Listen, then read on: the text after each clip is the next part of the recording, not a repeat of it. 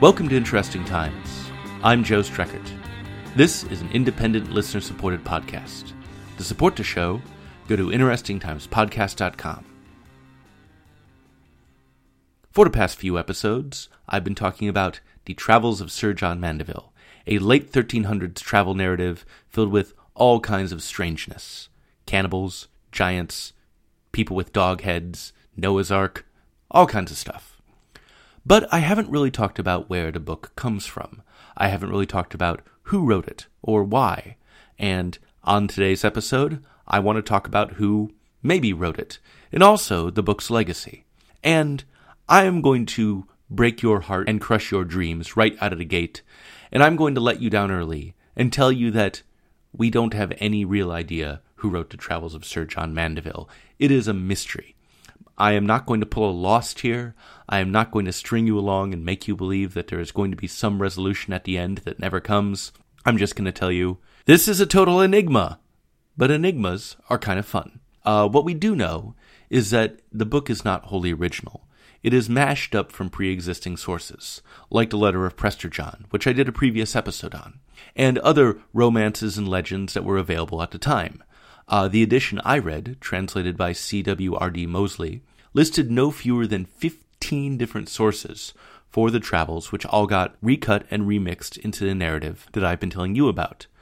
But, like a skilled mashup artist, like Girl Talk, combining the notorious B.I.G. and Elton John, the author of The Travels of Sir John Mandeville combined bits of the Golden Legend and Pliny into something more compact, hookier, and catchier, and more infectious.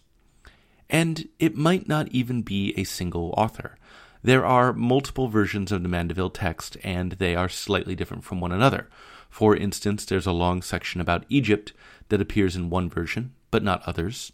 And there are also details that seem to have been added after the fact uh, most prominently a flowery Latin dedication to Edward III, which a lot of scholars seem to think was just kind of adhered onto travels a bit later. So the text appears to be a sort of mutating Frankenstein's monster.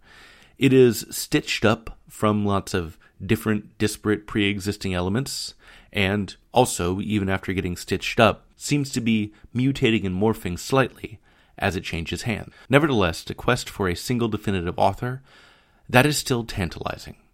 And one explanation for the travels of Sir John Mandeville is that they were indeed written by an English knight named Sir John Mandeville. Now, it's obvious that Mandeville has nicked narratives and ideas from other sources, but consider this a knight goes to the Holy Land, travels around the surrounding countryside, and reads up on what lies just beyond the lands he's visited. He wants to write about his experience, so he does, but he also wants to fill in the gaps. So, you know, put a little Prester John in there, put a little Pliny in there, put a little Golden Legend in there, and hey, he's got something original that's been augmented. Now, this is entirely possible. There were people named Mandeville in England in the 1300s, and there were plenty of people that we know were named John Mandeville. However, so far no one's been able to nail down any record of a known John Mandeville who was alive at the right time and also, very importantly, was a knight. There are no definitive records of a Sir John Mandeville's knightliness at the right time for this thing to have been written. Now, it's entirely possible that records of his knightliness do exist, and nobody has looked in the right archives or opened the right box yet. That's the kind of thing that happens in history all the time. And there are other possibilities. Other more remote possibilities, but possibilities, one idea I tripped over while diving into this was that maybe he was fudging the whole knight bit. Perhaps that was aspirational. Perhaps John Mandeville wanted to be a knight, but wasn't yet. After all, he did say that he wasn't worthy. Maybe he was just hoping for this, or it was a pretense. Or it could be that he got that title while abroad. It's possible that it might not have been an English knighthood, that some lord or king or whatever decided to make John Mandeville a retainer on his travels. But I doubt it. Uh, there are a few instances where Mandeville mentions foreign monarchs smiling on him and offering him things like riches, potential wives, titles, that sort of thing. And if he did receive any kind of title from a king or a sultan that he met on his journeys, I think he would have mentioned it. One book I read for this, The Riddle and the Knight by British author Giles Milton, was very strongly in the camp that Mandeville was a real person, that he was named John Mandeville, and that he did indeed see most of the places he talked about on his travels. Milton is convinced of this conclusion, but he is never able to definitively prove anything. He walks around with his conclusion in mind, trying to find evidence to support it, which is bad science and bad journalism, and much of his book was a painful exercise in straw grasping. So, John Mandeville as a knight called Sir John Mandeville? Possible, but not proved. There's another possible explanation, though, that Mandeville was English and later on retired in Belgium and lived incognito for a lot of his life. The Travels of Sir John Mandeville was originally written in French, which educated English people at the time would have been familiar with, and folks in Belgium also would have been familiar with. And John Mandeville, maybe, lived under the pseudonym of John de Bourgogne, a physician who, on his deathbed, confessed to being the author of the Travels. Where does this come from? This comes from a Liège notary named Jean d'Outremeuse, who wrote, quote, In the year 1372 there died in Liège on the 12th November a man greatly distinguished by his birth, who was content to be known by the name Jean de Bourgogne called With the Beard. He opened his heart, however, on his deathbed to Jean d'Outremeuse. D'Outremeuse here is referring to himself in the third person. His friend whom he appointed his testamentary executor. In truth, he called himself in the precis of his last will, Master Jean de Mandeville, Knight, Count of Montfort in England, Lord of the Isle of Campadi and of Chateau Perouse. Having had the misfortune to kill in his country a count, whom he did not name, he obliged himself to traverse to three parts of the world, that would be Europe, Africa, and Asia, came to Liège in 1343. Although he was a man of distinguished nobility, he preferred to keep himself hidden. For the rest, he was a great naturalist, a profound philosopher, and astrologer, to which he added in particular a single knowledge of medicine, rarely deceiving himself when expressing his opinion on concerning a patient, whether he would recover or not. Dying at last, he was interred in the suburb of Avroy. Unquote. Now, this story has gotten kind of mutated through history. So, supposedly, Lots of folks from Belgium, Liège in particular, have said no, no, no, he actually was from Liège, and then for weird reasons was pretending to be English, but he was from here. There was a Belgian church that supposedly had a tomb for John de Bourgogne, aka John Mandeville, and that had an epitaph describing him as such, but rather conveniently that church is no more. And if all of this stuff about deathbed confessions and churches with the right epitaph that oh so conveniently no longer exist, if that sort of sounds like a conspiracy theory, I agree with you. But this was conventional wisdom for a long time. For some time, a lot of people, when they were talking about John Mandeville, just sort of went with this version of the story that he was this guy who killed a count, got the hell out of England, traveled around the Holy Land, wrote a thing about cannibals and valleys of darkness, and retired and became this total Renaissance man before there was even a Renaissance in Liège. And one of the books I read for this, uh, Sir John Mandeville, The Man and His Book by Malcolm Letts, yeah, he's into this. He thinks that Mandeville was the author's real name and that he had later on adopted this pseudonym before dying in Belgium, which I still think sounds like a total conspiracy theory, and we can't really substantiate that with any documentation. There's also always the possibility that whoever wrote the book was just having fun. Cutting and pasting various pieces of known mythology together and making a travelogue just because they thought it would be a really elaborate prank that would be sort of cool. And that is not really a satisfying idea, but it's the one that I think is most likely. I like to believe that John Mandeville was actually a pair of drunken monks in a monastery late at night talking about the golden legend and Prester John and thinking, hey, wouldn't it be cool if we put all this together? And then they did.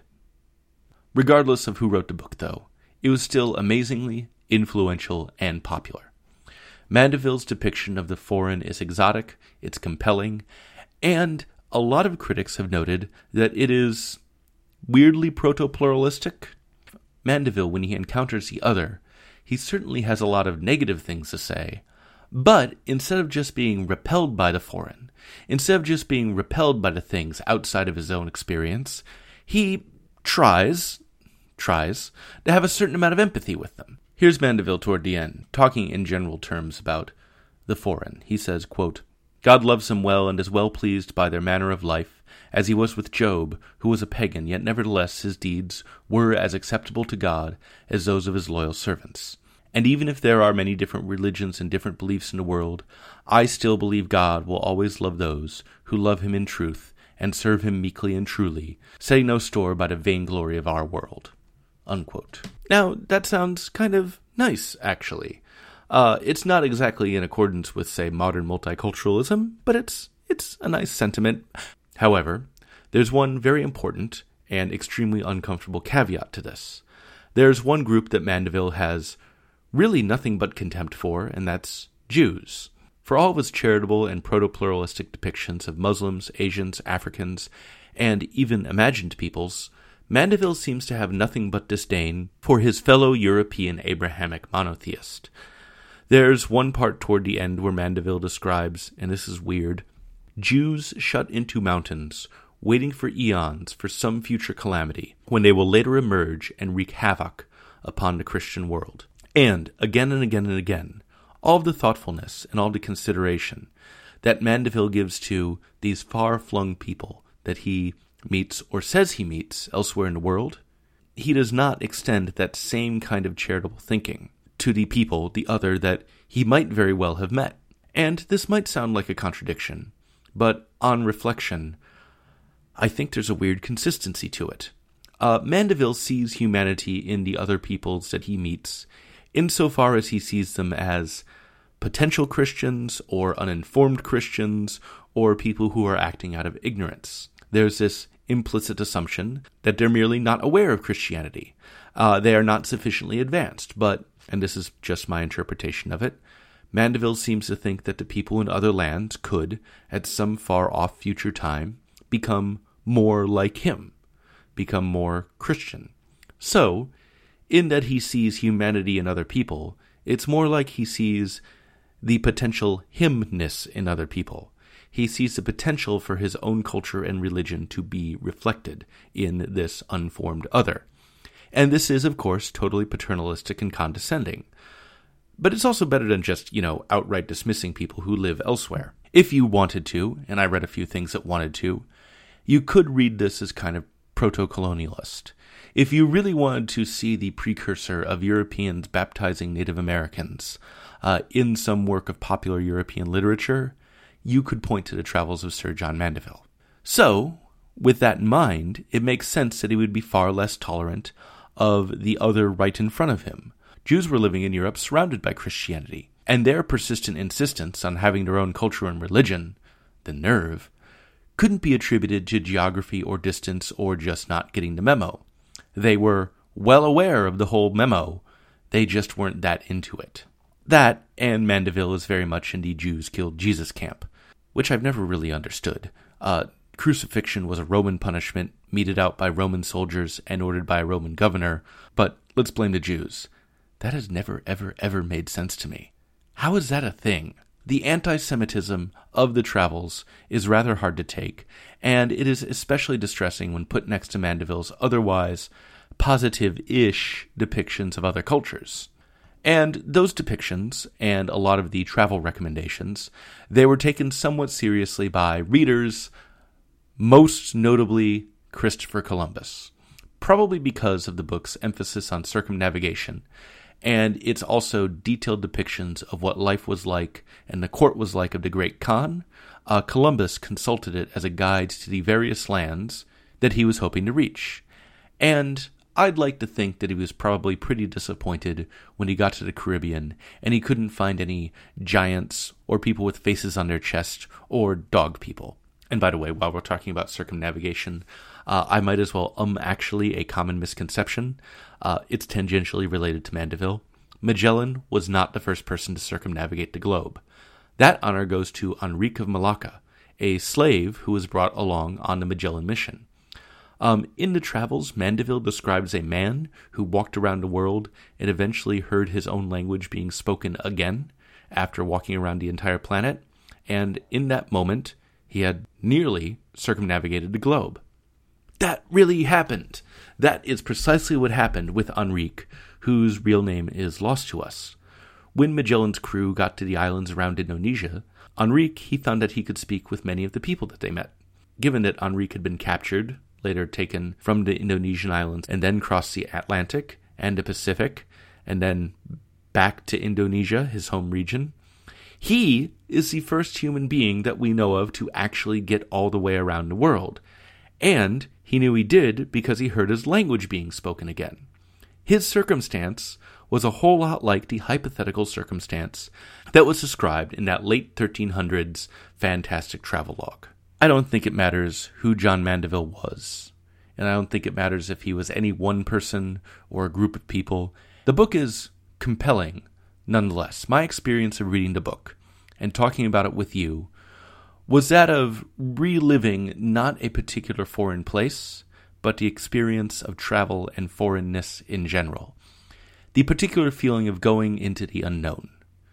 The Travels does an excellent job of distilling that feeling of landing in an airport in a city that you've never been, or of speaking badly a language you do not really know, or trying to read a sign that you can kind of interpret, and of finding wonder in some other country's mundanity, of looking at everyday life in a place that's not your own and it being a challenge and a puzzle, a weird thing that you have to figure out. That feeling of being a traveler and a foreigner and of walking through a world that is not yours, and of occasionally finding small scraps of the familiar in the new, that particular feeling, it is stressful, it is challenging, it is extraordinarily stimulating, it is wondrous, and that is something that the travels absolutely nails. That feeling is still recognizable to anyone who has traveled the world all these many centuries later. This podcast is 100% independent, ad free, and listener supported. That is, you supported. Go to interestingtimespodcast.com, sign up for a monthly donation via Patreon, a voluntary subscription service, and keep this thing going. I expend a fair amount of my own resources on this podcast, and if you want to expend a small amount of your resources on it, that would be wonderful. Go to iTunes, give us a rating, give us a review, uh, give us stars and kind words and that sort of thing. I am on Twitter at Joe Streckert, Facebook, facebook.com slash interesting times with Joe Streckert. Thank you very much for listening. Talk to you next week. Bye.